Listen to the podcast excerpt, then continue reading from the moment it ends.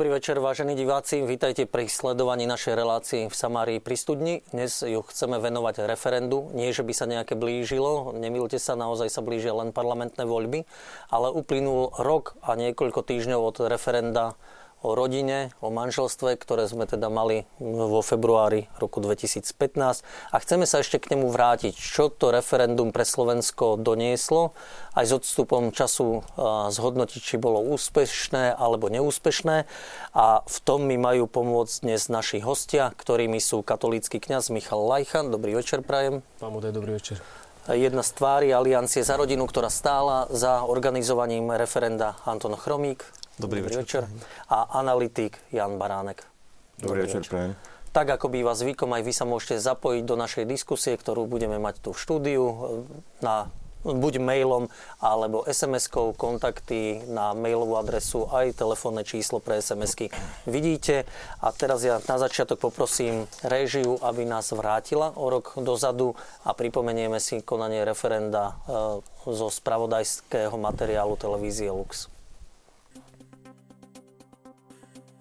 Približne 4,4 milióna voličov na Slovensku sa v sobotu mohlo vyjadriť k otázkam. Súhlasíte s tým, aby sa manželstvom nemohlo nazývať žiadne iné spolužitie osôb, okrem zväzku medzi jedným mužom a jednou ženou? Súhlasíte s tým, aby párom alebo skupinám osôb rovnakého pohľavia nebolo umožnené osvojenie, teda adopcia detí a ich následná výchova? Súhlasíte s tým, aby školy nemohli vyžadovať účasť detí na vyučovaní v oblasti sexuálneho správania či eutanázie, ak ich rodičia alebo deti sami nesúhlasia s obsahom vyučovania? V odpovediach na všetky tri otázky referenda prevažovala medzi hlasujúcimi z viac ako 90% odpovedí odpoveď áno. My sme sa boli pozrieť s kamerou na priebeh hlasovania v Bratislavskej mestskej časti Staré mesto. Prišla som voliť preto, aby uh, som podporila tradičné hodnoty rodiny, tradičnú rodinu a uh, vlastne nie som proti homosexuálom, nie som homofób.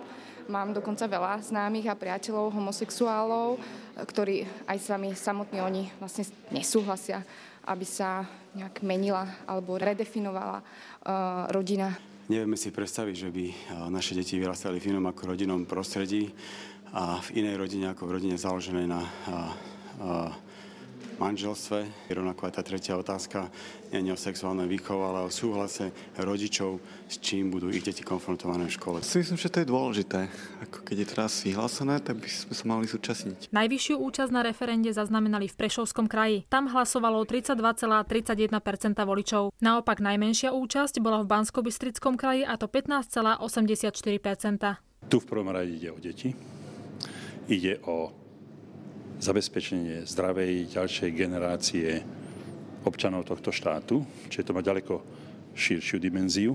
Musel som prísť, aby som ochránil našu rodinu v celosti, tak ako ju považujem od dávna, aby to pokračovalo aj pre mojich vnúkov a pre ďalšie generácie. V okolí som sa stretla s tým, že najprv ako vnímali to pozitívne a potom začali, že radšej nebudú rozduchávať vášne a nezúčastnia sa, aby neprispeli k nejakej polarizácii spoločnosti.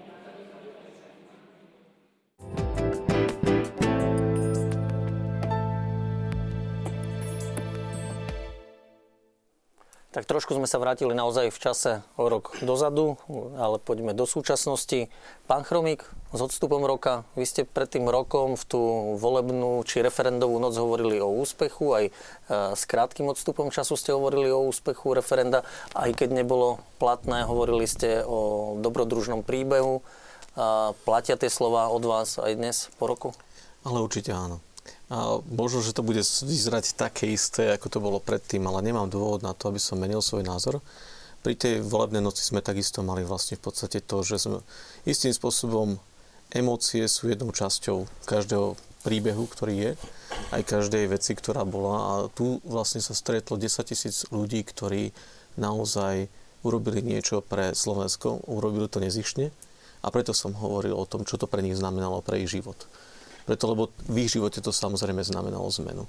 Mali sme tri ciele, ktoré sme chceli dosiahnuť referendum. Prvý cieľ bol práve to, aby ľudia sami dostali príležitosť sa rozhodnúť. Aby vedeli povedať áno dobrej veci a odmietnúť zlú vec. Druhá vec bol politický cieľ, ktorý vlastne spočíval práve v tom, že vytvoriť dostatočnú masu ľudí na to, aby veci, ktoré budú prichádzať zo západu, aby sme im nejakým spôsobom čelili. Preto, lebo sme si uvedomili, že následný boj po tom, ako už vlastne tie zlé veci nastanú, je absolútne neúčinný. Nikde na tej Európe sa to nepodarilo zvrátiť dosiaľ tie veci, ktoré nastali zle. To znamená vytvoriť dostatočnú masu ľudí na to, aby sme ovplyvnili politikov a aby politici si naozaj zvážili to, či do takéto kontraverznej veci, ktorými sú napríklad adopcie detí alebo proste zavádzanie sexuálnej výchovy chcú ísť alebo nechcú ísť. A to sa nám podarilo. Tá masa ľudí naozaj bola vytvorená. A tretí cieľ, ktorý bol, ten bol cieľ úspešného, legislatívne úspešného referenda. Tento cieľ sa nám nepodarilo dosiahnuť. Hej?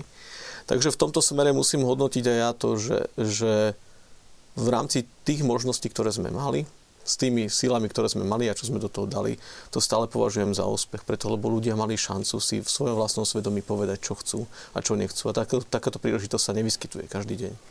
Malo to aj samozrejme ďalšie dôsledky, ktoré sme nevedeli, ale ktoré, ktoré sa nám prihodili. Tak to nazvem veľmi jednoducho. Napríklad aj tá taká negatívna vec, ako bolo rozhodnutie prezidenta dať, e, dať e, naše referendum na ústavný súd a v podstate tým e, znemožnil konanie, spojenie referenda s komunálnymi voľbami. Prekročil tým svoje právomoci, myslíte? Nie, rešpekto, bolo to v jeho právomociach. Poviem to otvorene, akurát porušil svoj slub, ktorý nám dal pred tým, ako bol zvolený. Ale aj táto negatívna vec, lebo môžeme sa na tie veci pozerať stále negatívne. Bolo by to vyššiu účasť a tak ďalej a podobne. Možno, že by to bolo aj úspešné. Ale pozerajme sa na to aj z toho pozitívneho hľadiska. Ústavný súd povedal, že tieto veci nie sú ľudským právom. To znamená, prijal judikatúru, ktorá je pre nás veľmi, veľmi dôležitá aj pre budúcnosť. A bolo to teda prvé a jediné referendum, ktoré šlo na ústavný súd. Žiadne referendum nedal žiaden prezident na ústavný súd, okrem toho nášho. A ústavný súd nám dal za pravdu.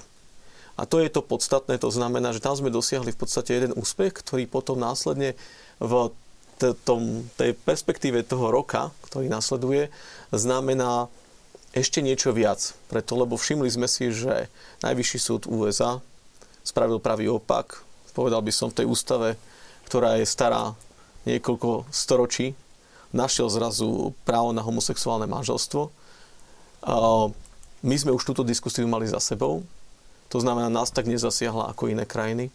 Prišlo následne írske referendum a tak ďalej. Zase sme túto diskusiu už vlastne my mali za sebou.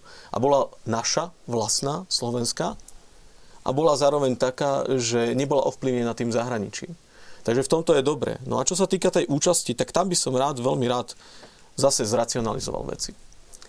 Očakávali sme vyššiu účasť. To je proste každému z nás jasné. Myslím si, že každý sme do toho išli na to, aby sme dali všetko zo svojich síl. Navyše však tu boli nejaké odhady aj od, uh, povedal by som, uh, agentúr, ktoré, ktoré vlastne robili nejaké odhady, čo sa týka účasti a tie teda boli trochu iné. Ale keď sa pozrieme na to, ako to vyzerá, ja by som veľmi rád ukázal divákom možno jeden taký graf, aby sa na to pozreli sami a pozreli si, aké boli účasti v referendách v Slovenskej republike za tých 25 rokov. Neviem, na ktorú kameru by som to mal ukázať, povedzte mi. Ja to skúsim tam na túto kameru ukázať. Ako tu iste vidíte, tak vidíte, že jediné úspešné referendum v Slovenskej republike bolo euroreferendum, ktoré malo dvojdňovú kampaň s tým, že, že teda dva dní sa hlasovalo, malo tam niekoľko miliónov zo štátneho rozpočtu a tak ďalej a tak ďalej. To nebudem komentovať. Vyššie účasti malo, mali dve referenda, ktoré boli spojené jedno s prezidentskými voľbami, druhé s parlamentnými voľbami, kde bolo 44% a 35%. Hej? Mali podporu veľkých strán. Hej? Potom je tu referendum Sulíkovo 2010, potom je tu naše referendum 21,41 hlasov. Tieto referenda, ktoré tu vidíte, okolo tých 20% sú referenda, ktoré nie sú spojené s voľbami. A za nami sú ešte tri referenda, čo sa týka účasti. Takže toto je realita, to sú fakty. Hej. Je faktom aj to, že sme očakávali oveľa vyššiu účasť. Hej. Ale tiež je pravdou to, že sme sa nevytrhli z toho priemeru štandardu referent nespojených s voľbami. Uh-huh. Preto naš, našim cieľom bolo naozaj, aby to referendum bolo spojené s komunálnymi uh-huh. voľbami. Dobre. Pán Lajcha, keď sme sa dohodli na tom, že prídete k nám do štúdia, vy ste to zverejnili na sociálnej sieti s takým e, statusom, že vlastne budete diskutovať o neúspešnom referende. Niektorí sa ozvali, či e, tam vaši priatelia, e, že či úspešné, neúspešné, čiže aké? Neúspešné či úspešné? Ja by som si dovolil také kratučké podobenstvo alebo prirovnanie. Troška sa venujem horolezectvu alebo také vysokohorskej turistike a keď som bol na expedícii na Kaukáze, na Elbruse, e, nepodarilo sa mi zdolať vrchol, ne, ne, ne, nestal som na vrchole. A napriek tomu by som netvrdil, že e, tá expedícia nemala zmysel, mala pre mňa veľký prínos. E, samozrejme nebola korunovaná tým želaným, želaným výsledkom, ale e, veľmi ma obohatila a takto vidím aj referendum o ochrane manželstva a rodiny. E, úspešné, neúspešné, záleží od uhla pohľadu. Mm, trošička je to relatívny pojem. Ak sa pozrieme na kvórum e, a zamyslíme sa nad tým, že vo Švajčiarsku by bolo úspešné a, a či nie je troška problém aj 50-percentné kvórum, tak vys- veľmi vysoké. E, ďalší taký pohľad úspech, úspech, neúspech. Mne veľmi veľa referendum dalo, veľmi veľa ma obohatilo. Musím ale priznať, že bolo pre mňa sklamaním, výsledok bol sklamaním, čakal som dvojnásobok. A dovolím si tvrdiť, že takýto výsledok nečakali e, ani, ani naši odporcovia z, z opačného tábora. Nejaký taký kamarát známy, ktorý veľmi bojoval proti, proti mne v tej dobe na Facebooku, e, tak sa vyjadril, že všetko na 30% bude obrovský úspech. Bolo to veľké sklamanie. Ale ne, netvrdil by som, že, že neúspech, e, Anton to tu už dosť podrobne vysvetloval, e, téma manželstva rodiny sa dostala do centra záujmu, začalo sa diskutovať o tejto téme. Určite referendum splnilo ten cieľ, že, že vzbudilo záujem o veci verejné a, a podnietilo, stimulovalo diskusiu verejnú. Uh-huh. A vy pôsobíte v bansko diecéze. Tu sme počuli v tom príspevku, že v bansko kraji bola taká dobrá účasť. Že čím to je? Tak robili sme, čo sme mohli. napriek, tomu, napriek tomu účasť bola nízka, tak e, aj tá farnosť, ktorej pôsobím, e, farnosť Klak, Klakovská dolina, e, sa spája s, s takou červenou históriou. No a je to, je to zrejme, že, že ten, ten región je je dosť poznačený týmto komunizmom viac ako, viac ako iné regióny, takže tam, tam vždy tieto témy sú v, v, tak na, na chvoste. Mhm. Čiže taká ľahostajnosť voči takýmto témam e, kultúrno-etickým? Môže byť aj ľahostajnosť a, a sám okres Žarnovica je, je označovaný za taký, také komunistické, komunistické mesto, komunistický región. E, tak e, tam, tam je to dosť zrejme, že ten, ten, ten nejaký prienik e, je tam dosť náročný, obzvlášť keď ľudia si spájali referendum s, s katolickou církvou a, a možno ten odpor, ktorý bol voči referendu, bol, bol aj odporom voči katolíckej církvi a takéto to bolo e, nejaké, nejaké domiešané. Ja ako katolický kniaz darmo som sa snažil e, vysvetľovať ľuďom, že, že to nie je otázka viery, ale je to otázka prírody a zdravého rozumu a vôbec na žiadnej besede, diskusii alebo na žiadnej kázni som nepotreboval argumentovať e, vierou, Bibliou, Bohom, e, církevnými príkazmi, ale argumentoval som psychologicky, antropologicky a empiricky na základe skúsenosti. Mhm. Pán Baránek, ako analytik, keď sa obzriete rok dozadu no a referendum, podľa vás úspech, neúspech? Ja čo sa kvôra týka, však to bol neúspech, ja som to hovoril aj pred rokom, nemôžeme to referendum dávať za úspešné. Na druhej strane otvorila sa tu jedna téma, e, ktorá bola potrebná sa otvoriť, lebo e, musíme si to vždy e, zobrať tak, že všetko zlé, alebo každý neúspech sa dá, pokiaľ sa, pokiaľ sa za tým zamyslíme, pretransformovať aj na to, aby, aby sme niečo pozitívne z toho dostali. Ja som veľmi rád, že následne e, po tom referende sa e, začala komunikovať aspoň teda v užšom nejakom kruhu téma populačnej politiky. Aj v tom desatore, ktoré išlo od biskupov, tam je to, je to z jeden, jeden z bodov. Čo je veľmi e, potrebné. A tu, tu na potom je to zaujímavé, ak sa ten minulý rok vyvíjal, že tu vlastne to referendum, tie témy z toho referenda, ako keby sa naviazali na to, čo sa minulý rok dialo v Európe. A to už je zase imigrantská kríza. Hej. Lebo boli hlasy hlavne z tej západnej Európy, ktorá vymiera, ktoré odvodňovali potrebu príjmania imigrantov aj tým, že, že Európa vymiera a nebudú pracovné sily. A tá sme pri tej, samozrejme, pri tej populačnej politike. Ďalšia vec, oni hneď po tom referende sa tie e, treťosektorové liberálne organizácie tak vzopeli a začali, začali nám tu vypravať neúspech a ja, ja si pamätám, že bolo to, bolo to dokonca v, myslím, v televízii, že ako tá radosť ich, e, tá radosť. Len uh, tu by, som, tu by som sa pozastavil, ak dovolíte. Ja som sa to snažil prepojiť aj s tým, čo sa dialo v Európe. Nedá sa to celkom totiž to oddeliť, aj keď by táto relácia mala byť hlavne o tom referende, ale dôstojný pán tu použil to slovné spojenie, ktoré mne sa veľmi páči, to je ten zdravý rozum. A ja by som chcel ilustrovať na príklade referenda a imigračnej krízy a týchto organizácií, jak sa, keď nepoužívajú zdravý rozum, jak sa zacyklia. A to zacyklenie vnímam, vnímam ako e, stav, kedy e, sa systém alebo prvok systému dostane do situácie, do situácie, ktorá je neriešiteľná a ktorá ho nás, následne deštruuje. A ideme, poďme k referendu.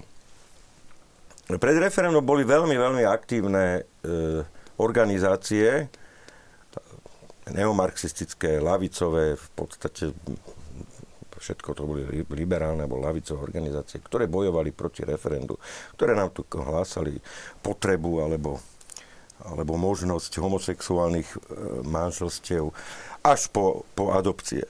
Ale rovnako boli aktívne aj kresťanské? No, ale tie my sme sa nezaciklili. A to je ten rozdiel. A teraz vám poviem, ako sa zaciklili. Podob, tie isté organizácie, keď začala imigračná kríza, e, takisto bojovali za to, aby Európa príjmala imigrantov. Oni sú totiž tak nastavení. Oni sú nastavení, uh, ako neviem to slušne úplne povedať, hlúpo pozitívne. Hej? A čo, čo sa nestalo? To zaciklenie zrazu je v tom, že bol okamih, kedy prestali, keď oni si uvedomili, že nemôžem bojovať za homosexuálne partnerstva, a o tri mesiace na to bojovať za imigrantov. Lebo tí imigranti sú na 95, 90% moslimovia. A zrazu oni zistia, že oj, že toto je nezmysel. Pokiaľ naša katolická církev alebo kresťanská, hej, kresťanské církvy, e, bereme, bereme tieto, mm, tento homosexuálny vzťah ako neodsudzujeme ho e, aj slovami svätého Otca, ale vyzývame ich, aby sa zdržali týchto e, takýchto vzťahov, tak to moslim, tí moslimovia majú trošku diametrálne odlišný názor. A, a v šarii podľa toho, ako ju kto poníma, je za to až trest smrti. A zrazu títo aktivisti, ktorí, niektorí z nich samotní, už nemám nič proti nim, ale boli homosexuálneho smerovania, zrazu zistili, že, že no tak pozývam si sem svojich prípadných katov. Hej? No a to je to zaciklenie. Uh-huh. Takisto sa nám títo aktivisti zaciklili aj, aj v tejto téme referenda. Ja som bol po referende e, v tých reláciách. A poviem vám zase ako. E, ja som tam tej televízii dal, to bola iná televízia, nie táto, otázku tak, takýmto aktivistom, e, keď obhajovali, obhajovali nielen, nielen to spolužitie, ale aj adopcie tak treba, položil som otázku, čo je silnejšie právo? Právo dieťaťa na otca a matku, alebo právo homosexuálneho partnerstva mať dieťa. No a zrazu oni vám nemôžu odpovedať. Totiž oni po relácii vám odpovedia, že, že sú tam nejaké dohovory. Ale čo sú to dohovory? Viete, aj v podstate aj, aj Tretia ríša prijala protižidovské zákony, čo boli tiež len nejaké dohovory. To je tá diskusia z, e, z predvolieb e, biskupa Baláža ešte nebového a expremiérky o tom, čo to je etika, respektíve morálka. A zase, zase je toto zaciklenie. No, oni sa zaciklia, lebo nemôže, predsa nemôže po, dať uh, nejaké dohovorené pseudopráva nad prirodzené práva. A ešte, už len to uzavriem, a aby som to zaciklenie teda ad absurdum doviedol, ad absurdum, to oni ho dovádzajú ad absurdum, uh, moja odpoveď na to je, majte deti. Hej, majte, majte deti. Len mám jednu podmienku. Podmienku. Mám jednu, vý, jednu výzvu pre vás. Urobte si ich sami a, a zas, zas ten systém je nefunkčný. Hej? Mm-hmm. Takže bolo neúspešné referendum, ja som to vtedy aj povedal, ale dnes som o rok múdrejší. A nakoniec musím povedať verejne, že som rád, že to referendum bolo, lebo prinieslo nám možnosť tejto argumentácie. Totižto my e, tých e, našich partnerov s opačným názorom, nechcem povedať zámerne protivníkov, my nemáme inú možnosť, len ich vyargumentovať. Čiže vy dnes to referendum, aj keď bolo neúspešné, aj keď vy ste ho označili za neúspešné, považujete skôr za úspešné z hľadiska Nie, po, toho existencie? Ho, považujem ho za neúspešné, ale prospešné. Uh-huh. Dobre, ale aj tak ma celkom zaujalo, že e, mnohí konštatovali, že preto bolo neúspešné, ľudia neprišli k tým urnám referendovým, lebo otázky nezaujali, ľudí to nezaujímalo, ľudí zaujímajú iné témy. A z toho aj, čo vy ste povedali, pán Baranek, ako keby nie, že to referendum bolo možno spiatočnícke na začiatok 20. storočia niekde, ale, nie, ale možno pred, predbehlo dobu, keď vy ho spájate aj s migráciou. Áno. A...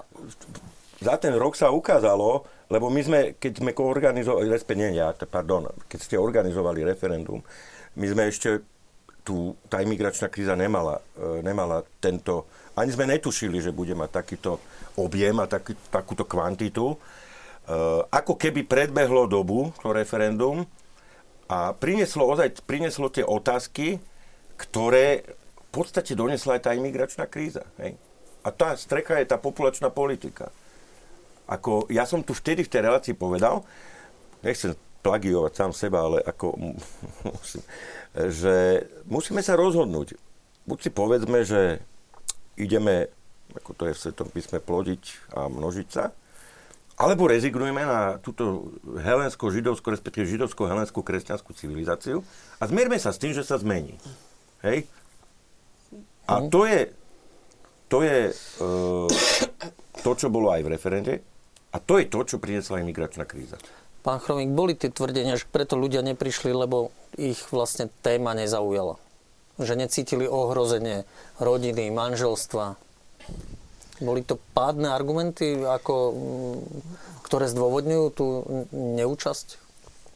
Ja si myslím, že tam bolo veľmi veľa samozrejme dôvodov, ktorý, ktorý by som nazval, že to je taký mix. Hej? Taká skrumáž, ktorá sa vytvorí väčšinou, ktorá proste z, ktorá tvorí potom tú samotnú podstatu toho človeka a, a tak ďalej, kde mu znejasní sa vôbec tie otázky pre istotu. Preto, lebo vždycky sa len dozviete o tom, že to bolo referendum proti homosexuálom a tak ďalej a všetko záleží od toho, ako je človek nastavený. Hej? Ale fakt je tiež ten, že naozaj jednou z najsilnejších zbraní, ktorá bola, je to, že bude referendum neúspešné, lebo nemáte šancu dosiahnuť 50%. No na čo by si sa tam trápili ísť, keď bude neúspešné? Od rána, hodina po hodine, oznámovanie, že stále nízka účasť, veľmi nízka účasť, veľmi nízka účasť, na čo tam chodiť, keď vlastne v podstate referendum bude neúspešné. Máte zimu, prvýkrát referendum v zime, vo februári, mraze, pred kalamitou. Hej?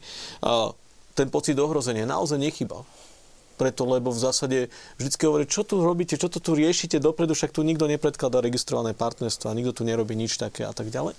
A toto zohralo veľkú rolu tiež, podľa mňa veľmi veľkú. Podstata bola práve tá, že keď už prídu registrované partnerstva, už nič nezorganizujete.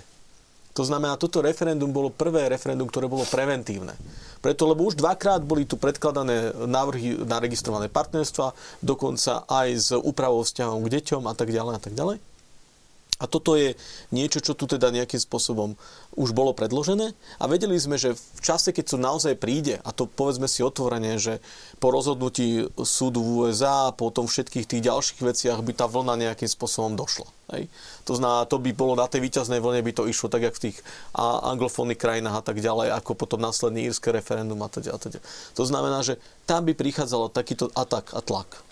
To, že sme vlastne v podstate tú vec predbehli, a vyvolali tú diskusiu skôr, malo samozrejme za následok aj niektoré negatíva, ktoré tam boli a tie negatíva boli spočívali práve v tom, že, že ten nízky pocit ohrozenia niečo zohral, aj čo sa týka účasti, ale povedzme si tiež otvorene, že tie médiá zohrali tiež nejakú istú rolu a svoju.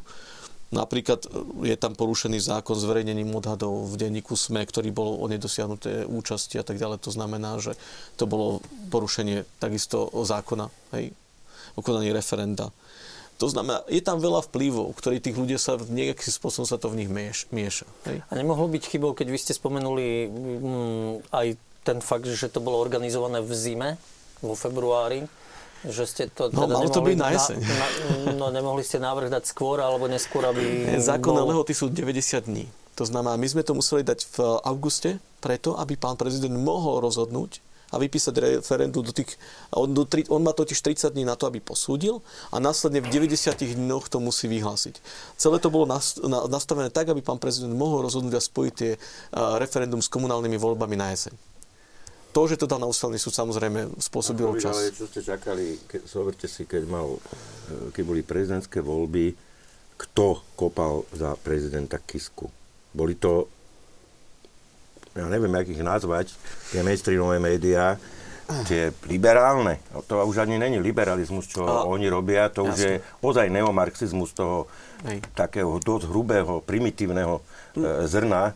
A čo si myslíte, že čo ten prezident je iný, ako to je podate, ktoré ho tam dotlačilo? No tak v každom prípade sme radi, že sa, vlastne tá tvár sa ukázala, to je prvá vec. Ale druhá vec je tiež tá, že, že rátajte s tým, že ako náhle tam sme mali potom už len dve možnosti. Nedať to vôbec, neodozdať prezidentovi, lebo ako náhle mu to odozdáte a on to dá na ústavný súd, pre ústavný súd neplatia žiadne lehoty. Jasné. Ja viem, Čo ja znamená, viem, že tam sa nedalo odhadnúť, kedy ústavný súd rozhodne. Uh, on i síce rozhodne v lehote, tak, ako rozhodol. Ale vyhotovenie toho rozhodnutia na to nie je samozrejme nejaká lehota. To znamená, že to prišlo až o x mesiac, o, o, o niekoľko to mesiacov. Buďte radi, lebo... A to môžeme byť radi, že to prišlo tak skoro. Časy, ktoré ústavný súd držal roky, aby sa stihli pozemky vyvlastniť podiadne. No dobre, však no, to, to... dobre. Tam sme mali len túto možnosť. Tam už to je v iných ako našich rukách. Pán Lajcha, vy ste vravili, že ste sa snažili, koľko sa dalo aj v tej bansko-bystrickej dieceze, dokonca bol pastierský list biskupov, ktorí vyzývali k účasti a k, na referende a k hlasovaniu. A nemohlo to byť kontraproduktívne, že mnohí ľudia si nedajú dnes povedať od biskupov, od kňazov, od akejkoľvek autority a radšej sa zachovali autonómne a nešli? Určite mohlo, na druhej strane e, veľmi kvitujem ten pastierský list slovenských biskupov. Ja ako kňaz tie pastierské listy čítavam, 7 rok som kňazom, takže ich čítavam. A keď mi prišiel do mailu, e, mailovou poštou tento pastierský list, som si ho samozrejme s veľkým záujmom prečítal, tak som sa vyslovene tešil na tú nedelu, keď to bude môcť e, svojim ľuďom, svojim veriacim prečítať, pretože ja tento pastierský list ktorý spomíname, považujem za najvydarenejší pastierský list, aký som teda, čo, čo si ja pamätám, čo registrujem, aký som čítal. Čiže určite, že mohlo, mohlo, ale to nie je dôvod na to, aby tí biskupy e, sa k tejto téme nevyjadrili, lebo však katolická církev je tu, je tu od toho, aby sa práve že k takýmto témam, témam vyjadrovala. Ja by som si, ak môžem dovolil ešte E, poznamenať k tomu, čo sa predtým bavilo, že ten, ten zmysel referenda tak troška pre mňa osobne, alebo keby som taký duchovný pohľad e, troška povedal, keď už bolo teda neplatné 21,41% sklamanie, ale vyťažiť z toho e, taký rozmer pokory, totiž to e, pícha je dosť veľký problém pre, pre človeka ako takého a keby sa nám to referendum podarilo um, dotiahnuť do toho, do toho víťazného konca, že by bolo nad 50%, tak no ja sa bojím, či by sme nespišneli, či by sme nespišneli ako my, my ako aktivisti, či by ako katolícka církev, či by sme si veľa o sebe nemysleli. A keď sa pozrieme do starého zákona, tam je pojem svetý zostatok.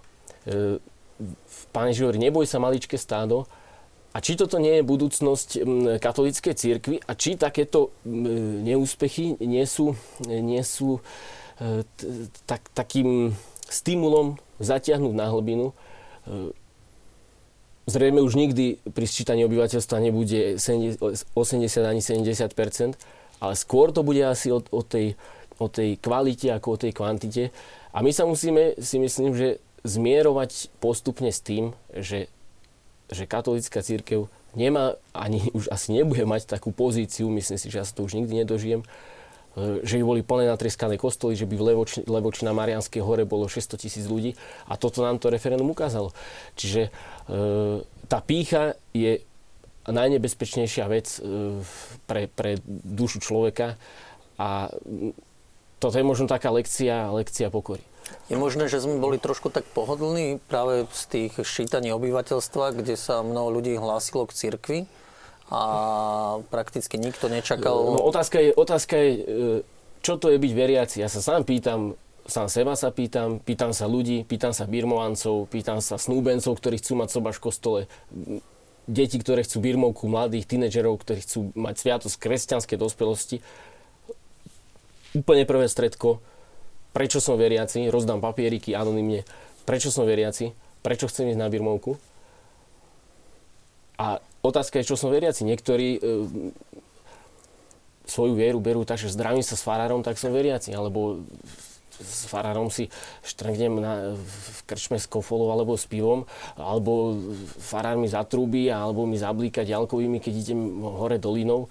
E, a strašne veľa ľudí e, sa nedefinujú ako ateisti. Oni vám povedia, že sú veriaci. Ale čo to znamená byť veriaci? Alebo viera znamená, že sa zúčastním na 60 minút nedelnej omše? Alebo treba si odpovedať na túto otázku, čo znamená. Ja by som si dovolil použiť taký pojem, veľmi sa mi páči, brainwashing, brainwashing, vymývanie mozgov. E, zažili sme to v, v období pred referendum.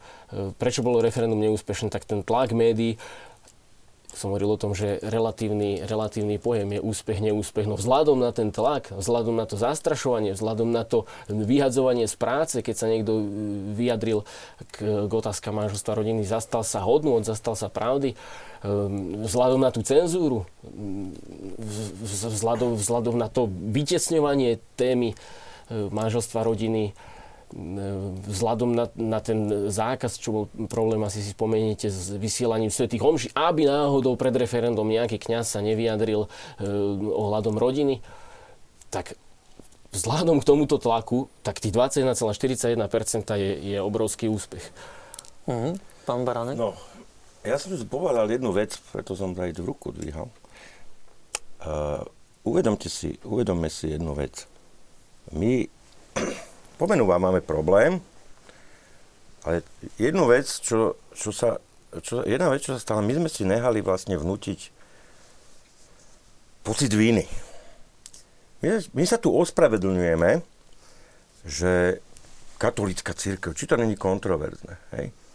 E, my sa, my, zoberte si aj naše vyjadrovanie sa, respektíve naše vyjadrovanie, keď, keď sme niekde. My e, pri každej takej háklivejšej téme povieme, ale nemám nič proti, a teraz, ja neviem, proti cigáňom, proti černým, proti homosexuálom, proti černochom, proti indiánom, proti Volvo z Globátor, hej. A my sme si nehali vlastne vnútiť tú, nie že retoriku, my môžeme používať i odlišné slova, ale my sme si nehali vnútiť tú atmosféru. My sa cítime ako keby vinní. A to, vy, aj vy ste to vlastne podstate tak podvedome tu urobili, že či niečo nemôže byť kontraproduktívne. A teraz ja vám poviem ako tvrdo, tá katolická církev je tu 2000 rokov. Títo všelijakí pojašenci, ktorí tu chcú páriť už pomaly slona s šimpázom Bono, sú tu koľko? Prvý s tým začal Engels v 19. storočí. To je prvá vec. Druhá vec. Čo sa, čo sa my tu bojíme, že církev katolická zasahuje do politiky. Však súčasne Svetý Otec mal obrovský konflikt s argentinskou prezidentkou. Ako kardinál. Ako, hej. A pozastavoval sa niekto v Argentíne, že sa pletie do politiky, keď mal osobný konflikt s argentinskou prezidentkou? Bol to hodnotový konflikt kvôli, uh, kvôli homosexuálnym uh, partnerstvám, hej? Ak sa nemýlim. Uh, a my sa tu stále ospravedlňujeme, keď e, vydá církev pastierský list. A... Nie, mne o toto vôbec mi nešlo, e, aj pri pastierskom a... liste, hlavne pri tejto téme. To bolo no ja viem, že vám o to nešlo, ale... povinnosťou biskupov poslanie, vydať. Poslanie katolíckej církvy. Ja, ja som si len, ja len chcem úprimne na niečo úplne iné. To nesúvisí to priamo s referendum. Len teraz som si to v tejto diskusii uvedomil, jak tu diskutujeme spolu. A musím povedať, a nesúvisí to samozrejme referendum priamo, ale musím, musím, musím to povedať a dopovedať. Jednoducho, my sa neospravedlňujeme. My sa, pokiaľ my považujeme tieto veci za veci zdravého rozumu a normálne, my sa nemáme komu čo ospravedlňovať. Nie, oni Nemáme sa musia... sa za čo hambiť. Ani nie, že hambiť, oni sa musia ospravedlňovať nám, že zdeformovali celý verejný priestor. A konečne už treba s tým spraviť poriadok. A na to teda sú aj politické strany, aby ten poriadok s tým, s tým robili. A vidíme nakoniec, že tá Európa sa tiež, chvála Bohu, aspoň dúfam, začína prikláňať k tomu, čo rozumieme pod tým pojmom zdravý rozum už, už ako po, zoberme, si, zoberme si V4, čo už, čo už je mentálne úplne iné nastavenie ako, ako zbytok e, západnej, teda konkrétne západnej Európy. Ta, ale, ale chvála Bohu, akože ide to. Možno aj také referendum nakoniec, nie že možno, tým svojim zamávaním krídelok motýlých aj také referendum k tomu prispelo v konečnom dôsledku. Ale chcem aj, aj v tejto diskusii, ešte raz to prepačte, ja už skončím, zopakujem. My sa neospravedlňujeme. My už zabudneme na tú politickú korektnosť, ktorú nám sem 10 ročie už nanúcujú. Tá politická korektnosť je cesta k fašizmu. Nemáme na to priestor, aby som to dovysvetloval, ale pokiaľ sa to niekomu nepozdáva, veľmi rád e, e, sa s ním telefonicky porozprávam. Uh-huh. Chcete niekto ešte zareagovať, alebo môžeme si dať takú pauzu uh, cez pesničku, ktorú pustíme? Ak by som ja mohol, uh, dosť často chodím po návštevách, lebo tak, tak nejako vnímam svoje poslanie, byť, byť s ľuďmi, debatovať s ľuďmi, počúvať ľudí. Veľa návštev príjmam na fare, niekedy nestíham umývať čálky po káve a po čaji. Našťastie sú ľudia, ktorí mi s tým pomôžu. Každý domácnosti, teraz nepreháňam, nerad používam kvantifikátory, každý, vždy, všetci, ale no takmer v každej domácnosti, 99,9%, ide televízor, keď prídem, aj keď prídem so svetým príjmaním, e, vyslúžiť sviatosť oltárnu.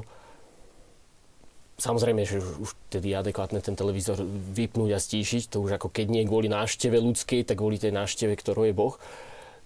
Ja len chcem poukázať na ten moment, že príjmame, pasívne príjmame niečo a, a ten, ten, ten pojem, ktorý ja veľmi často používam, mediokracia, neviem, kto ho prvý raz použil, ja som ho prvýkrát... Po...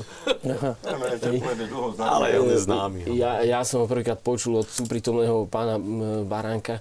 Strašne sa mi, veľmi sa mi tento pojem páči, pretože ľudia argumentujú, bolo to v televízii, je to tak tak ja, ja keď som aj v tých diskusiách e, s niekým mal nejakú takú výmenu názoru, tak e, veľa pozeráš televízor, no menej pozeraj televízor a viac čítaj, lebo, lebo to, to také konzumovanie, také konzumovanie toho, čo v tej televízii ide. A teraz si predstavte, aký je to tlak a, a aká, aká, je to, aká je to e, sila, aké je to ovládanie, keď, keď národ krmi jedna televízia, druhá televízia a vo všetkých tých domácnostiach ten televízor je x hodín denne. Ja chodím no. po tých návštevách v, každej, v každom e, čase dňa a ten televízor tam nezastaví. To ako popri, popri e, návšteve, no, mne, ako mne, to, mne to vadí, keď príde návšteva, aby som sa rád venoval návšteve, ale ten televízor tam ide minimálne pasívne, aspoň jedným očkom sa tam niečo sleduje, čo tam je.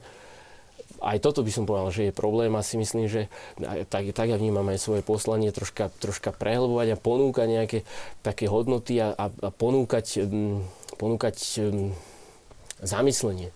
Hej, a keď ste sa dotkli médií, ja len musím povedať, že dobre, liberálne, akékoľvek médiá, necirkevné, ale my dnes máme katolícke médiá všetkého druhu na Slovensku. Máme televíziu, máme rádio, máme najčítanejší týždenník katolícke noviny. No, tu si skôr potom treba dať otázku, že aký je ich vplyv, aká je ich reklama. To hovoríte o štruktúre vysielania. To, to Mm, no len tie médiá môžu mať vplyv a formovať diváka.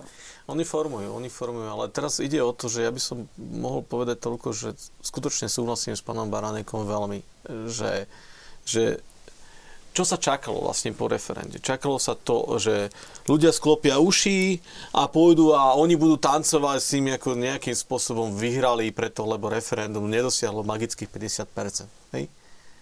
No tá situácia taká nie je reálne taká nie je. A oni to nevedia prijať ani Čiže pochopiť. malo zmysel, malo proste ne, nevedia to prijať ani pochopiť. Nevedia, proste oni v podstate to zahlušovanie malo také, že vy ste tí a zahlušíme vás až do zeme. Niekedy to dokonca cítim od kresťanov. Hej? To povedia, joj, taká kontraverzná, taká kontraverzná aliancia, vy už asi radšej by ste to mali zrušiť, mali by ste to zavrieť. A ja hovorím, fajn, tu máte zastavu a choďte vy. A choďte na barikády. A choďte teraz vy, neste ju vy, lebo tá je dosť poplutá. Vy, vy ideš tam hore a poplujú aj teba. To je úplne jedno. Podstata je tá, že nech tú zástavu niekto nesie. Lebo to, čo oni robia, a ich taktika je veľmi jednoduchá. Tá, tá taktika spočíva v tým, že keď si to uvedomíte, tak v podstate je to taktika vln.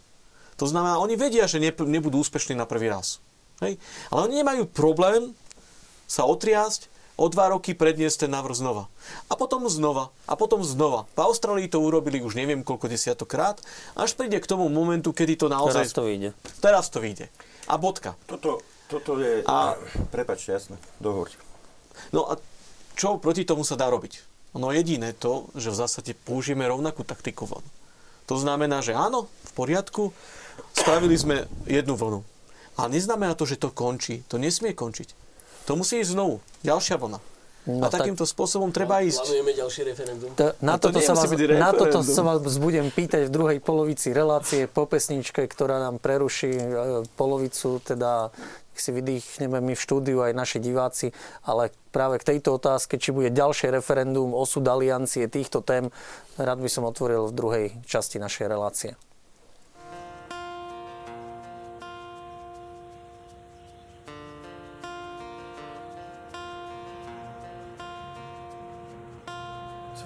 kráľovstvo dnes prichádza k nám. Tvoje kráľovstvo nech vládne nám. Tvoja vôľa prebýva v nás. Chcem Tvojho ducha stále viac. Tak príď, siav svoj majestát, tak príď, siav svoju slávu nám, tak príď. Nové nebo na zem k nám,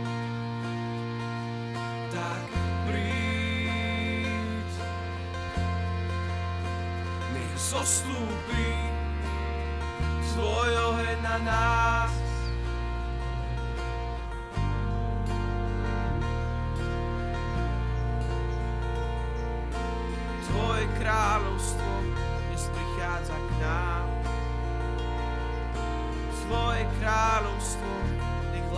Nám. Tvoja vôľa prebýva nás chcem Tvojho ducha stále viac. Tak príď, siav svoj majestát.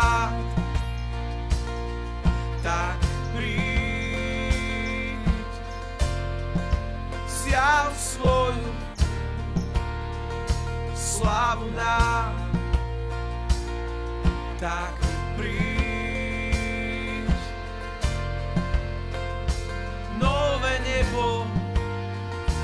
Na zem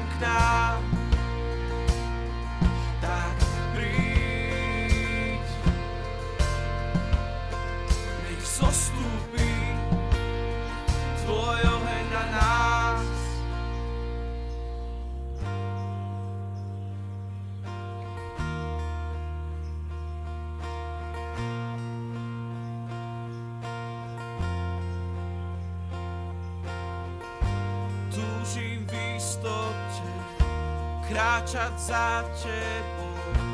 Nech prúd svetosti veje nado mnou.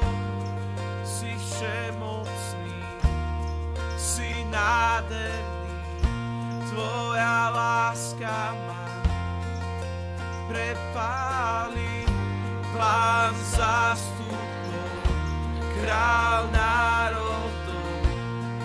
V bázni chcem stáť pred tebou, tvoja milosť ma preniká, ešte viac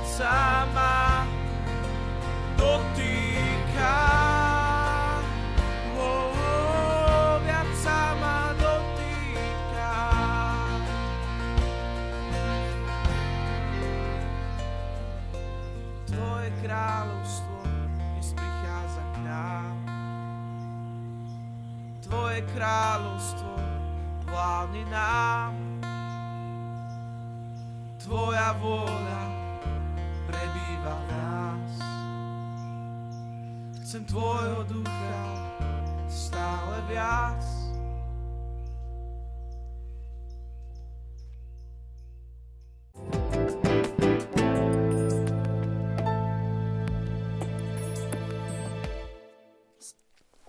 Sme naspäť v relácii Samarii pri studni, kde diskutujeme o referende, ktoré sme tu mali pred rokom, o rodine, o manželstve. A divácké také postrehy, len tak prečítam skrátka. Myslím si, že referendum bolo nevyhnutnosťou, píše diváčka Mária.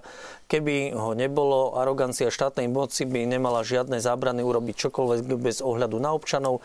Akékoľvek referendum pripomínajúce politikom, že si nesmú robiť, čo chcú, ale že zastupujú voľu občanov, je úspechom. Myslím si, že sme to inými slovami aj tu pomenovali v štúdiu. No a potom tu máme od e, divákov z Prievidze pozdrav pre vás, že ste tam pôsobili a vás Ďakujem teda... veľmi pekne, teším sa, pozdravím taktiež. Takže, a čakáme samozrejme na ďalšie divácké postrehy či otázky. No, páni, mňa by teraz zaujímala taká vec, že vlastne kam sa to Slovensko posunulo za ten rok od referenda? A my sme aj počas e, tej prestávky toho videoklipu hovorili, že ten milión ľudí nie je málo, že by to bola veľká parlamentná strana, pri prakticky najsilnejšia parlamentná strana získa vo voľbách 40% To by vlastne mala aj taká, keby všetci účastníci referenda za neho hlasovali. Ale politici za ten rok od referenda nejakú tú silu nereflektovali a žiadne nejak zákony extra si prijaté alebo legislatívne opatrenia neboli. Boli? Milím sa? Alebo ako to, pán Chromik, hodnotíte vy teda? Mm, neviem, či teraz nemá slovo pán Baranek. A to nejde o to, že či má, či nemá. Som, ako Dobre, na organizátora ja, ja, som ja sa vás pýtal. Pozrite sa, za ten rok sme naozaj prežili toho veľa. Prvá vec je tá, že politici to referendum reflektovali. Hej? Reflektovali aj to, že malo nejaký počet ľudí, reflektovali aj to, že stratégia, ktorá bola napríklad dva roky sa tvorila a nebolo možné nejakým spôsobom v nej dosiahnuť stratégia ľudských práv predkladaná ministrom zahraničných vecí a nebolo v nej možné dosiahnuť skoro nič. Povedzme si otvorene, bolo to veľmi zlý dokument a aj stále je. Ale e, predsa len e, po tom, čo sa, vlastne, čo sa tým procesom referenda stále oddialovalo a oddialovalo jeho prijatie, e, došlo po referende s tým, že tak teraz to rýchlo správme, aby s tým bol potom pokoj, tak prijali stratégiu ľudských práv, ale nedovolili si tam ponechať veci, ktoré tam navrhoval minister zahraničných vecí, ktoré sa týkali toho, že e, prijať všetkým iným párom bez ohľadu na, na neviem čo, rovnaké, rovnaké práva ako manželstvu. Tá časť bola priamo na vláde vypustená. Takisto boli vlastne vypustené prílohy. Potom sme zažívali, ale samozrejme, spravili sme za dva týždne alebo koľko po referende sme spravili petíciu s 18 tisíc podpismi proti stratégii. A potom prišlo, prišlo vlastne v podstate naplňanie tej stratégie s tým, že bol predstavený a pustený do pripomienkového konania plán LGBT, ktorý v zásade všetky tie najhoršie veci spomínal, dokonca odvolal sa na judžekárske princípy a tak ďalej. Takisto znovu sme sa zorganizovali, spravili sme petíciu a ten plán skončil odložený. To znamená, nie je teraz v nejakom štádiu. A toto, na toto napríklad reflektovali aj ďalšie skupiny. Bola tu iniciatíva životných partnerstiev v júni, bez odozvy, bez absolútnej nejakej, nejakej podpory. To znamená, že istým spôsobom my sme prekonali niečo v sebe, čo už vlastne v podstate malo nejaký imunizačný efekt. A zároveň to ukázalo aj to, že je tu dostatočná masa ľudí, ktorá sa nedá zastaviť nejakým mediálnym tlakom a nejakým očierňovaním a nejakým frkaním slín a tak ďalej. A že tá masa je naozaj dosť veľká. A to je dobré. To je dobré preto, lebo toto ukazuje isté mantinely. Samozrejme, že môžeme hovoriť, čo, prečo nás nie je viac, nariekať, plakať, prípadne si liať neviem čo na hlavu, alebo proste sa trápiť s tým, že jak je to zle. Ja si myslím, že to, čo máme, stačí na to. Teraz ide o to, ako to zhodnotíme. Čo s tým spravíme do budúcnosti. Uh-huh. Pán Baránek, bol ten rok od referenda využitou takou šancou? Boli tí ľudia, ktorí prišli, zúčastnili sa rešpektovanou skupinou? Oni sú to ľudia roztrúsení po politických stranách. To, mm, je to veľká. Keby to bola akože podpora jednej strany, je to veľká, ale oni sú, oni sú roztrúsení. E, takže takto by, som to, takto by som to ani nehodnotil. Tam bohužiaľ e, toho referenda ako takého a tej témy e, sa chytila jedna jediná politická strana tak výraznejšia, to bola SNS. E, ja som skoro očakával od niektorých iných stran možno výraznejšiu podporu. Bohužiaľ, bola to veľmi, veľmi vlážná podpora. Takže hovoriť o nejakom širokospektrálnom, respektíve širokospektrálnom, nejakom širšom politickom úspechu e, nie je možné, lebo jedna strana je veľmi málo a tak dokonca ani nemá to káčko, káčko v názve, jak ich majú, jak ich majú ostatné. E, význam toho referenda, e, ja som už pomenoval, nebudem, nebudem sa opakovať, v čom, ho, v čom ho vidím dnes. Samozrejme, samozrejme pre všetky ďalšie vlády, ktoré sem prídu, je to posolstvo jasné, aj keď referendum bolo neúspešné, je, bol tam milión ľudí, plus minus, a ja to zaokrúhnem na milión ľudí. Nie, nie je to... No dobré, ale keď tú skupinu, ten milión ľudí vníma podľa vás silnejšie, efektívnejšie len jedna politická strana, tak je to dosť málo. Aj keď ja by som a, polemizoval, takto, či len jedna. Pán moderátor, áno, potom sa prihlásili, samozrejme, potom sa prihlasovali ďalšie. Ja som hovoril v tom kritickom čase, jak to, aspoň tak som to ja vnímal. Mm, no zaiste, že len pozrite, nebudem tu teraz pred voľbami politizovať. Nie, nie, nie, to by musel som by som hovoriť rád, o stave kresťanskej pravice na Slovensku. To nie je cieľom tejto relácie. Len tá, potom neviem odpovedať na vašu otázku. Aj to je odpoveď. Aj tak to môže skončiť. No, takže e, poviem radšej teda niečo iné. Ja však nemusím za každú cenu hovoriť, ale e, Jedna vec pri tomto celom probléme. Uvedome si, že časť, časť médií, časť novinárov, časť politikov sa tvári, ako keby toto, kde sme, my, Európska únia, Spojené štáty americké, ako keby to bol jediný možný nejaký záverečný stupienok vývoja civilizácie. A toto je krutý omyl. Na toto sa mám obavu, že na toto môžeme kruto doplatiť. Uh, že v tej píche, a vy ste tu hovorili o píche, ja vidím v tomto tú píchu, že my si myslíme, že záverečné štádium, to najhumanistickejšie štádium vývoja civilizácie je, teraz už dáme, budeme, budeme sobášiť na miestnom výbore Barbie a Kena. Hej? Už, už, ta, už tam spejeme. A toto je krutý omyl. Nikde, nikde není napísané, že táto forma liberálnej demokracie, o ktorej sa bavíme, že je najlepšie a konečné štádium vývoja ľudskej civilizácie. Lebo veľmi ľahko sa nám môže stať, že naši, a možno ešte my, možno naše deti, možno naši vnúkovia, zrazu precitnú a, a zistia, že, že už ani ne, že to je rozdelená ríša na západnú a východnú, ale že už ani žiadna není. Už ani tá byzantská časť není. Takže tu, tu musíme byť veľmi pokorní, zbaviť sa pýchy, ale možno až tak nie my, aj to je píšne, čo hovorím, že nie my, ale tí naši partneri liberálni, ktorí ten pseudohumanizmus vydávaný za humanizmus, presadzujú ako najdokonalejšie a najhumanistické, no, najhumanistické štádium vývoja ľudskej civilizácie. A pritom môže ísť o krutý, krutý omyl a za pár rokov, 10 ročí prídeme na to, že vlastne je to slepá ulička vývoja ľudskej civilizácie. Pre nás by asi malo byť to Božie kráľovstvo ideálom. E, pán moderátor, to Božie kráľovstvo, ešte sa nepochovávajme. Vidím. Pán povedal, že Božie kráľovstvo je medzi vami. E, tak e, Božie Je tak kráľovstvo, ako, hej, Božie áno. kráľovstvo sme povolaní, aspoň ja to chápem a ja myslím, že aj Sveté Bože, písmo. ja som to myslel tak, že to není štátne zriadenie, to Áno, není ani zatiaľ. forma civilizácie, tak hej.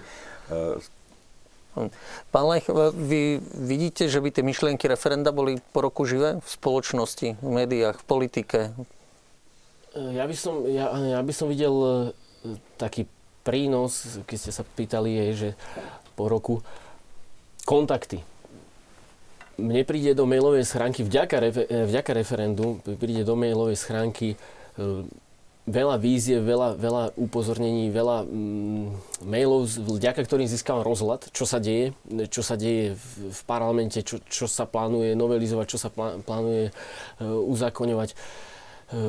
Vďaka referendu sa vytvorila akási taká mm, sieť, môžem povedať, sieť priateľstiev a, a, a vzťahov. Ja osobne som sa spoznal s veľmi veľa osobnostiami a s veľmi veľa zapálenými ľuďmi v rôznych regiónoch, či na považí, či e, kdekoľvek. A, a vďaka tým, tým aktivitám, ako sme za, za hodnotu manželstva rodiny bojovali, tak aj dnes môžem, a počas toho roka som to robil, podpisovať petície rôzne. E, Čiže toto je tiež taký nejaký osoch a taká, taká pridaná hodnota, že e, ako, ako sa aj hovorí v ľudové príslove, vrana k vrane sa dá, rovný rovného si hľadá. Takže tí ľudia rovnakej krvnej skupiny, ro- rovnakého presvedčenia, ro- rovnakej hodnotovej orientácie e, sme sa podávali dokopy.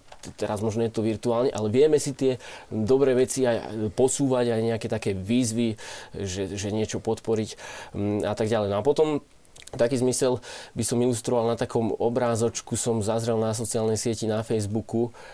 Ehm, tam bol, e, tam bol človek, ktorý s motikou kopal na Pánskom, nad ním bol nejaký, nejaký dráp s, s bičom a on tam chudák, e, ten poddaný, ohnutý a tam taká bublinka išla od jeho úst.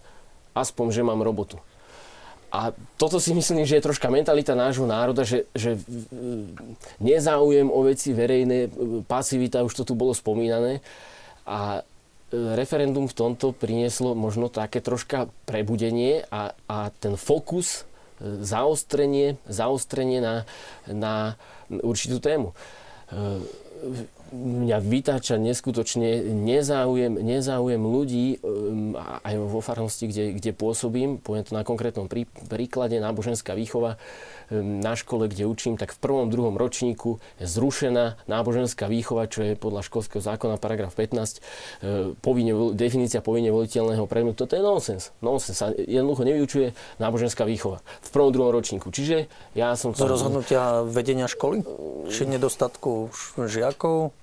Nie, to vôbec nie je z nedostatku žiakov. Podotýkam, rodičia, rodičia sa stiažujú, ako som spomínal, chodím po tých no- návštevách, komunikujem s ľuďmi. Rodičia sa mi stiažovali, že nemo, nemajú možnosť dať to dieťa na danej škole na náboženskú výchovu. E, Ministrant, ktorý mi ministruje chlapec, e, aj cez týždeň, nielen v nedelu, ministruje vždy, keď je v tej- danej dedine Sveta Omša, tak nechodil na náboženskú výchovu. Dieťa, ktoré ide na prvé sveté nechodí na náboženskú Môžeme to riešiť e,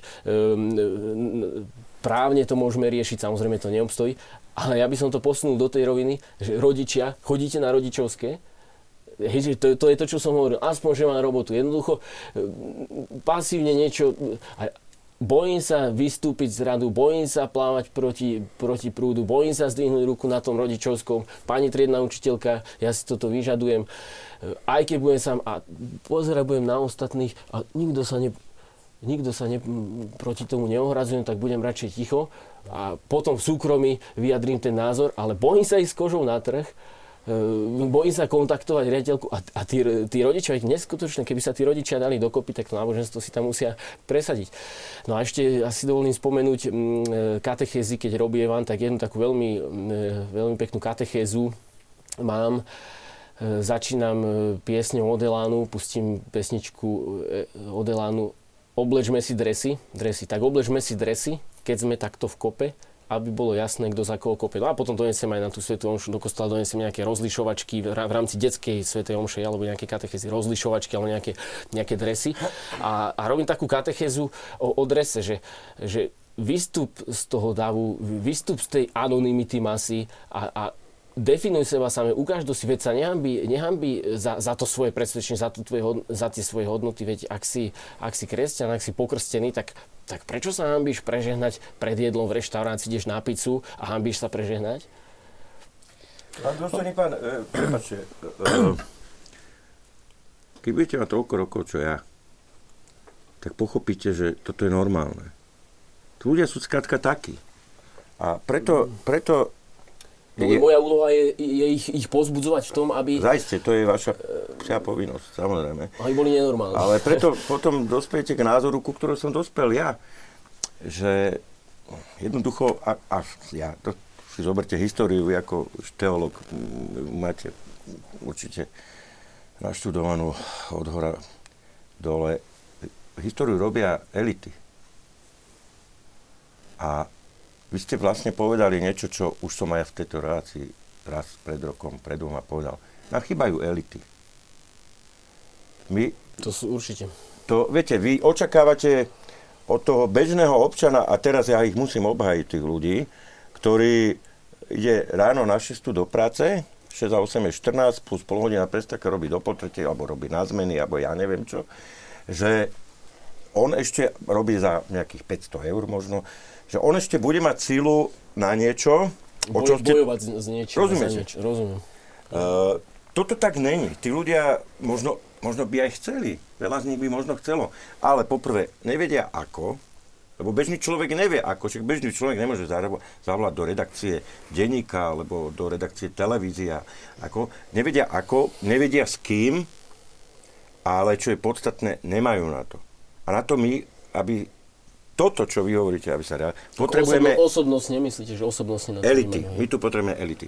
Či sú to kresťanské elity, či sú to politické elity, ale potrebujeme elity. A nám chýbajú elity. Viete, ja som sa raz jedného kniaza pýtal, prečo bola vojna, prečo je holokaust, prečo, prečo boli takéto veci. A dám jednu krásnu odpoveď. Chýbali ľudia. No len to sú tie elity. Len nečudujem sa, že ťažko sa hľadajú a vychovávajú. Ja keď si zoberiem obdobie opäť spred roka, a keď si zoberiem médiá a to, čo bolo popísané o Antonovi Chromíkovi, ani nie pred referendum, mne sa zdá, že skôr Zlobu. po referende, tak ja neviem, že či by som sa, keby on povedal, že rezignuje a povie, hm, rado poznáme sa, poď to robiť miesto mňa, tak by som mu povedal, ďakujem pekne. Áno, ale to je Hej. akože čo? Však to, to, je, to, Čiže to, to je normálne. To je, to je normálne to, to je normálne a je to, je to ten strach. To je, to je normálne. Však ako a... teraz, viete, keď si ja prečítam, čo sa o mne píše, že som alkoholik, že som narkoman, že som promiskuitný a takéto hovadiny. A, a to je bohužiaľ Dobre. odsud každého, kto je na rane. Prečítam e, aj pre povzbudenie zo pár e, reakcií divákov. No, divák Radoslav, ďakuje pán Chromik vám a týmu Aliancie za rodinu za angažovanosť, spoluprac- tiež spolupracujúcim inštitúciám. Zdáva hold právnikom, ktorých je málo, takých ako ste vy, ktorí sa venujú zanietenie právu, ktoré zastrešujú všetky práva, prírodzené právo rodiny. A jedna diváčka nám píše, že či by sme neporadili, koho voliť. No, to ťažko, ale pozrite si možno našu reláciu z predmesiaca, kde sme rozoberali to, podľa čoho sa má kresťan rozhodnúť, ako voliť. A Ďalšia diváčka Anna nám píše, ďakujem za každé referendum, za zachovanie kresťanských hodnôt, nech vám Pán Boh pomáha. Sme s vami a ja, aj moja rodina pôjde ku každému referendu. Pán Chromík, na vás otázka a súvisí to s tým, čo som sa vás chcel ja už teda chvíľu spýtať. Teda aká bude tá ďalšia vlna, o ktorú ste avizovali pred pesničkou, tou našou pauzujúcou. A teda divák sa pýta, či keď neprešlo toto referendum, či sa nechystáte na nejaké referendum, ktoré by zakazovalo hazard? no takže divák je asi trošku informovaný. V zásade ide o, o pár vecí. Ja to musím tak trošku uviesť, ak to môžem Áno. uviesť. Uvediem to takými dvomi zážitkami prvými. Prvý zážitok spočíval v tom, že stretol som sa v jednej relácii s, s pánom, ktorý zastával životné partnerstva, taký veľmi slušný človek. A po tej relácii sme si tak už stali a už sme boli už pred tou slovenskou televíziou a on sa ma tak pýta, že že pán Chromík, čo si myslíte teda, kedy to teda prejdú tie registrované partnerstvo na Slovensku? A ja mu hovorím, že ja si myslím, že nikdy. No tam sa tak usmiala hovorí, a to si myslíte vážne, že akože veď to, hádam tomu nemôžete veriť, že vývoj je taký a nezastaviteľný a tak ďalej. No, že nie, ja si myslím, že, ne, že to neprejde. Že to na Slovensku nebude. A on hovorí, a tak ani o 200 rokov? Vtedy som sa začal smiať už ja. A hovoril som si, tak o 200 rokov tu asi bude islamská Európa a prvý, koho budú stíňať, budeme my a hneď za, ním, za nimi vy. Hej? že, že o čom sa vlastne v podstate bavíte o 200 rokov, pokiaľ my nebudeme mať deti tak tu nebudeme. Proste netvárme sa to, že my tu musíme byť, že toto tu prežije a takáto kresťanská kultúra tu bude a tak ďalej a podobne a že to bude všetko parádne integrované. Naozaj to, čo povedal pán Barenek o tom, že tá imigrácia nám ukázala o tom, že kde sa to melie a akým spôsobom sa to môže zomlieť veľmi rýchlo, aj pomaly, aj rýchlo. Hej? A to nie je žiadne pravidlo. Ten, kto nemá deti, vymrie. Ten, kto vymrie, nahradí a tú krajinu si zoberie niekto druhý, kto deti má. Bodka, to je pravidlo. To je, to je kultúra, ktorá prežije. Kultúra, ktorá má život. My sa tu tvárime teraz a robíme niečo také. Máme studni mŕtvolu. A z tej studne nám uniekajú bublinky. A utekajú nám tie bublinky. Strašne smrdia. A my sa teraz tvárime, tie bublinky sú hnusné, tie bublinky treba nejakým spôsobom tam dostať dole, tam ich treba držať pod hladinou, tak zoberieme nejaký igelit a snažíme sa to tam ako utesniť. Hej? Aby tie bublinky už nefúčali, aby tam nebolo. A ten smrad tam nebol. Svojho času si Kelti takisto možno mysleli, že tu budú väčšine. Jasné, a dnes ani nevieme poriadne, kto to vlastne tí Kelti boli. Hej? Jasné. Takže... A takto to je proste reálne, potrebujeme vyhodiť mŕtvolu zo studne, a my sa tu stále tvárime, že to bude, pozor, tu sú ľudské práva, tu je vec, ktorá to nemôže byť. Mama a oco pre deti, to je kontraverzná téma. Ten chromík proste špiní na homosexuálo, preto povedal, že mama a oco pre deti sú to najlepšie. Lebo on nič iné nepovedal, reálne. To znamená, ja som nič nepovedal iné. Ja, keď si pozriete tie prejavy alebo tie veci, nikdy neboli agresívne voči nikomu. Preto, lebo to nie je dobre, to nie je to, čo chceme. Druhá vec je ten obraz, ktorý o nás nejakým spôsobom vytvorili. Ale fakt je, že toto je reálna skutočnosť. My tu vymierame na Slovensku. Čiže Normálny bu- človek spravil krízový plán. U nás nič. Čiže aká bude tá ďalšia vlna? V prvom rade, tá ďalšia vlna, ktorá spočíva, spočíva práve v tom, že chceme stále hovoriť o tom, že pokiaľ sa na Slovensku nezmení toto naše nastavenie a rodiny si nebudú môcť dovoliť mať viac detí, tak sme skončili. Skončili sme ako celá Slovenská republika, darmo sa tu budeme snažiť a hovoriť o nejakom štáte, o nejakých národných záujmoch. Naše národný záujem je to, aby sme prežili. Ak toto nepochopíme a ak tomuto nepodriadíme všetky tieto veci a budeme sa rozmýšľať nad hlúpostiami a somarinami, tak v zásade skončíme tak, ako skončili iné národy. O tom je aj tá deklarácia pre rodinu, ktorou ste oslovili Presne kandidujúcich tak. politikov? Presne tak. O tom je deklarácia za rodinu, kde sme sa snažili v podstate naprieč spektrom získať podporu kandidátov za poslancov s 18 prorodinnými opatreniami, ktoré sa snažia v zásade ukazovať práve, a prvé opatrenie no. je to, aby si rodiny mohli dovoliť mať viac detí. A my ich musíme presvedčiť reálnou prodinou politikou, ktorá nebude takáto, že raz poviem to, že toto je, v zásade to nie je dôležité. Je to úplne v poriadku, keď, e, keď, e, keď, e, keď to dieťa nemá otca alebo mamu. Je to fajn, je to dobré. Nemôžeme tie deti klamať. Reálne je to nejakým spôsobom, áno, funguje to, stávajú sa také tragédie, že vyrasta človek bez jedného rodiča, bez dvoch rodičov. A netvárme sa, že to dieťa dostáva všetko a že mu nič nemusí, nechýba. No, hovoríte pro rodinné opatrenia. Jedno z nich hovorí o zrušení kvôr pre referendum. To nie je prorodinné opatrenie, to je, to je politické Nie, opatrenie. to je prorodinné opatrenie. A poviem vám, vyslovím vám, prečo je to, to pro, opatrenie prorodinné. Pokiaľ sa budeme stále tváriť, že rodiny nemajú právo na to, aby svoj názor povedali, pokiaľ budeme sa snažiť tváriť to, aby tento nástroj, ktorý tu je pre ľudí, nefungoval tak, ako nefunguje, lebo táto časť ústavy je amputovaná. To si povedzme otvorene. Hej? V realite za 25 rokov, keď sa dá využiť 8 krát a z tých 8 krát 7 krát je neúspešné, tak to niekto nemôže povedať, že toto je funkčný Ale inštitút. otázka je, že či by bolo správne, aby mohla využívať takýto inštitút malá skupina ľudí, ak by bolo... Aká malá skupina ľudí? Akákoľvek, ak chcete zrušiť toto, kvórum. Keď máte zrušené kvórum, stále máte kvórum, ktorým je predloženie 350 tisíc poslancov podpisov, podpisov, čo je v podstate skoro 10% voličov. Toto nie je vôbec malá, malá časť populácie. 8 až 10 voličov nie je malá časť populácie. Ale čo chcem sa vrátiť k podstate? Tá podstata spočíva v tom, že tie rodiny musia cítiť, že ich hlas je vypočutý a že máme nejakým spôsobom šancu. Proti tomu prúdu, ktorý je teraz tu nastavený, nám neostáva nič iné. Preto, lebo nezachráni nás Európska únia. To sme si už všimli. Ledva teraz naozaj sa staviame na úrovni V4 proti niektorým nezmyslom, ktoré sa nám tu snažia hm. implantovať.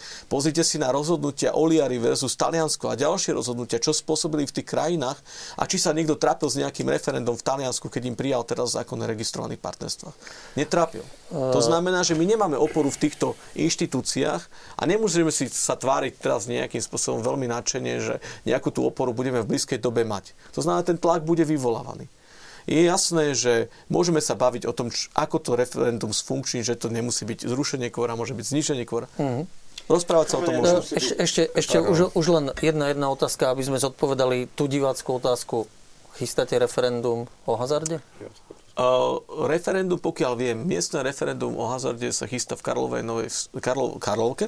Karlovej vsi. Karlovej vsi, mestskej časti v Bratislavi.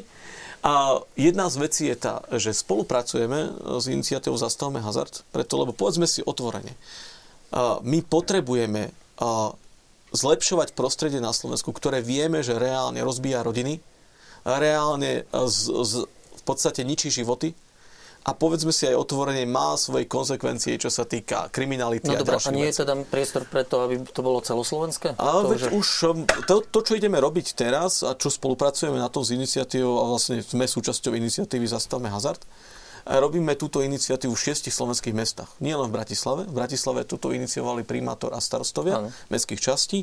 Tu vlastne v podstate im pomáhame zbierať podpisy, ale toto, to, tá, tieto petície, ktoré sú podstatnou náležitosťou toho, aby sa dal hazard obmedziť v daných mestách, sme rozbehli v Nitre, v Galante, v Prešove, v Ružomberku, v Levoči a takisto v Bratislave. A to nehovorím o nejakých Dobre. ďalších m- m- malých dedinách. Pozývam ľudí na to, aby vlastne v podstate sa do tejto iniciatívy pridali, lebo hľadáme stále dobrovoľníkov pre Bratislavu. Máme už okolo 500 dobrovoľníkov ktorí vlastne pôjdu a zbierajú podpisy. Je to druhá vlna, už máme 40 tisíc podpisov, ktorých máme nazbieraných v Bratislave a bude to pokračovať, lebo tá pomoc rodina musí byť konkrétna. Nemôže to Jasne. byť len jedna téma, snažíme sa zase to prostredie zlepšovať všade. Uh-huh. Pán Takto, to, pomoc rodinám, uh, Neby tá otázka príliš šťastná nebola s tým hazardom, lebo ja by som potom mal otázku, poďme sa baviť o alkoholizme, ktorý o mnoho viac ohrozuje rodiny ako hazard. Hej? Takže, e, no a potom sa dostaneme k prohibícii a to je, e, to je jedna vec. Druhá vec, e, čo sa referenda týka, tam je možnosť, zaiste, je možnosť reálna aj znižením kvórov, kvóra a zvýšením počtu podpisov potrebných. Tak ja, môžeme sa baviť pokojne o 20% kvóre a dajme tomu 400 tisíc podpisov potrebných na vyhlásenie referenda. A to už máte 10%. No. Reálne sa to za 25 rokov podarilo z občianských iniciatív iba nám. Nikomu za 25 rokov. Myslíte? Sme vyzbierali 10% podpisov, 420 tisíc no, podpisov. No, však, to, nie, to nie ja je sranda ja, to vyzbierať. Pozor na to. Ale však teraz ja nehovorím. Ja hovorím o tom, jak by sa dal upraviť, ale to je v ústave. Hej, hej. Hej, Ale aj tak si myslím, že najlepšia cesta je ísť cez politické strany. Aby tu bola politická strana, ktorá jednoducho toto bude mať ako v agende. Všetky. Všet, všetky asi ťažko. E, máme ich zbytočne to veľa. To je spoločná vec. No ale tomu je skôr utopia v realizme. No, to... no tak snaha bola napríklad s hlasom za rodinu dosiahnuť práve to, aby to bolo naprieč politickým spektrom. To znamená, aby sme vytiahli kandidátov do parlamentu, ktorí budú mať prorodinné hodnoty, ktorí budú predkladať zákony, budú aktívni v niečom. Tá podpora rodín v deklarácii nie je o referende, tam je bod 10, ktorý ste spomínali. Času, aby Len viete, ale keď sa pozriete, máte tam podporu viacdetných rodín daňovými úľavami a tak ďalej. To znamená, tam, že takto, to. Ešte raz, pardon, politická strana, politická strana totiž môže reálne navrhnúť zákon o mladomanželských požičkách, nájomné byty. To, čo tu Presne bolo tak. za komunizmu, zase nevšetko, nevšetko bolo zle, však teraz dneska žijeme z e, generácií Husakových detí. Príde čas, že Husakové deti pôjdu na dôchodok, ja sa zvedaj, kto bude živiť tu na e, tento štát, hej? Husakové deti. Husakové, Husakové deti. Pôjdu na dôchodok. Takže Ale toto, toto je parketa pre politickú stranu. Uh, ja, ja vám nejdem brať entuziasmus, vaša práca je záslužná, ale uvedomte si, vy súplujete vlastne prácu politických strán. Trošku ich iniciujeme, tak to poviem. Kopeme do až, nich, našťastie. Alebo iniciujete. Ale toto by mala robiť jedna klasická kresťanská konzervatívna strana, by mala mať túto agendu. Takže, viete, ja som, ja som svoj, svojou podstatou konzervatívny človek a prísne oddelujem ten tretí sektor od politiky. Tretí sektor vystupuje do popredia vtedy, keď začne zlyhávať politika. A toto sa stalo. Toto sa stalo v prípade prorodinej politiky. Viacerí Zlyhali politické strany. sú dnes kandidátmi hej, do To je už druhá vec. Zlyhali politi- a preto sa ten tretí sektor, čo hej, oprávnenie v tomto prípade, vysunul do popredia. Naposledy sa nám toto dialo za Mečiara. Zlyhával štát. Vtedy sme bojovali o charakter štátu. Ten štát ako taký zlyhával, lebo nechránil svojich občanov, naopak. A vtedy sa ten tretí sektor vysnul. On sa potom za toho Zurindu vlastne stiahol. Teraz pri, sa bavíme o demografickej kríze, o imigrácii, o prorodinej politike, o ohrození z gender ideológie. A keď štát začne zlyhávať, a štát není len ten, kto vládne, štát je celý mainstream, vrátane mm. politických stran, opäť sa vysúvate do popredia vy. To ne, ja vám to nevyčítam, nie. Ale ja Dobre. som za to, ja Pani... som za návrat toho, aby to robili politické ja. strany. Túto ja. diskusiu si už vypočujeme my po skončení relácie, ale ešte by som nadvrátil trochu. No, pán Lajka, ako vy to vidíte? Očakávate nejaké vlny práve od tohto tretieho sektoru, od kresťanských aktivistov, aby nezanikli tie myšlienky aj referenda, rodiny, manželstva? Tak ja ako katolický kňaz som pripravený podporiť e, každú dobrú vlnu a už som tu viackrát spomínal svoje poslanie. No, e, čokoľvek, čo súvisí s pravdou, s dobrom, s hodnotou, tak e, treba jednoznačne podporiť. Ja som sa na príklade e, referenda naučil do života jednu vec, že entuziasmus je nákazlivý. Že, e, keď, e, keď človek sa vloží do, m, naplno e, a s presvedčením a, a srdcom úprimne s presvedčením do niečoho, tak získavam preto ďalších a ďalších a to potom rastie geometrickým radom. A to som sa na vlastnej koži presvedčil, že vlážny človek, vlážny človek, ako je v písme napísané, ani horúci, ani studený, na vyplutie už už ťa vyplúva z úst, tak taký, taký nezíska, nezíska nikoho. Ja som taký človek, že keď ma niečo nadchne, tak sa do toho viem vložiť na, e, na, na 100% aj viac. A toto si myslím, že sa mi v prípade referenda podarilo a satisfakciou mi bolo, že to som neplánoval, to je nejaká režia iná, že som získal aj ďalších spolubratov, alebo poviem to profánejším slovom, kolegov, kňazov, na základe toho svojho entuziasmu. Čiže do budúcna určite tie, tie vlny, čo, čo budú z tretieho sektora, a to by som vyzdvihol takú nejakú spoluprácu, že, že tá spolupráca lajkov a, a, a kňazov a kléru, hej, hierarchické zložky cirkvi je, je nutná, aby, aby nemohol niekto povedať, že no, ty, vy tak musíte hovoriť, pán Farár, lebo však čo iné máte hovoriť, vy ste za to platení, hej. tak, takže tá, taká nejaká koordinácia, taká súčinnosť, e, samozrejme, tak e, určite nie v prvej línii, aby, aby zase to nebolo, že aha, to je agenda církvy, ale, ale ako podpora a, a, a zastanie sa pravdy, tak to akože určite perspektívne samozrejme. Mm-hmm. Dobre, naozaj by sme mohli pokračovať v našej diskusii. Viacerí diváci, nebudem všetky maily a SMS-ky čítať, oceňujú tú diskusiu, že ich zaujala a bola pre nich príjemná, že na iných televíznych kanáloch nenašli takú, eh, alebo taký program, ktorý by tej diskusii eh, konkuroval, keď by to tak bolo a sme len radi. A pán Lajcha vás pozdravujú aj veriaci z Partizánskeho. Pán Záplať, pozdravujem naspäť. Ešte možno e, tak e, diváčky Terézie, že vďaka pochodu referendu a ďalším kvalitným akciám, ktoré robíte, sa dal náš kresťanský národ do pohybu a verím, že začali uvažovať aj neveriaci. Takže myslím si, že zaujali sme reláciou, zaujali aktivity e, kresťanských lajkov, Aliancie za rodinu. Zaujala si aj pozitívny prístup kňazov, církvy, hierarchie a pán Baránek, vy patríte tiež medzi kresťanskú elitu, tak e, zaujali aj názory predstaviteľov kresťanskej elity. Tak ďakujem, keď som elita. Tak, tak vy, vy to o sebe povedať nemôžete a keď ja, moja maličkosť môže, tak aspoň z pohľadu novinára určite. Som inštitucionalizovaný konečne. Určite, určite súhlasím aj jasný, čo ste povedali. Takže páni, ďakujem vám ďakujem. veľmi pekne, že ste boli ochotní prísť do televízie Lux diskutovať a rozobrať tému referenda. Divákom ďakujem za pozornosť a teším sa opäť na budúce. Pekný večer.